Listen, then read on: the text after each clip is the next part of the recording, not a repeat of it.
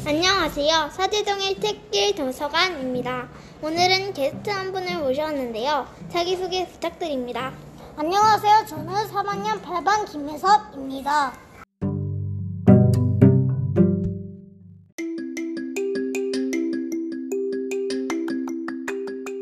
네, 소개 감사드립니다. 그럼 이제 본론을 들어가서 이번 주제가 될 책 제목은 무엇인가요? 이번에 소개해드릴 책의 제목은 누구누구 바로 매직 슬러시입니다.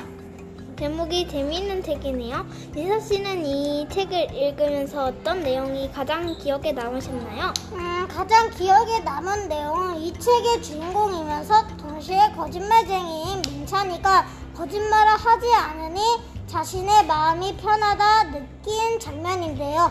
이제는 민찬이가 더 이상 거짓말을 하지 않을 것 같다는 생각이 처음으로 든 부분이었습니다.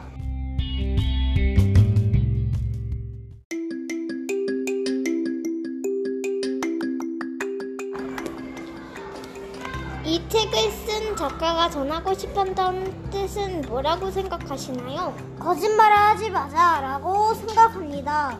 마지막으로 이 책을 누군가에게 추천한다면 어떤 사람에게 하고 싶 하실 건가요?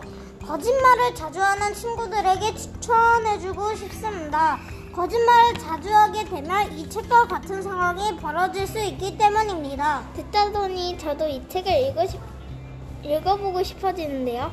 아, 물론 제가 거짓말을 많이 한다는 뜻은 아니지만요. 하하, 재밌는 농담이네요.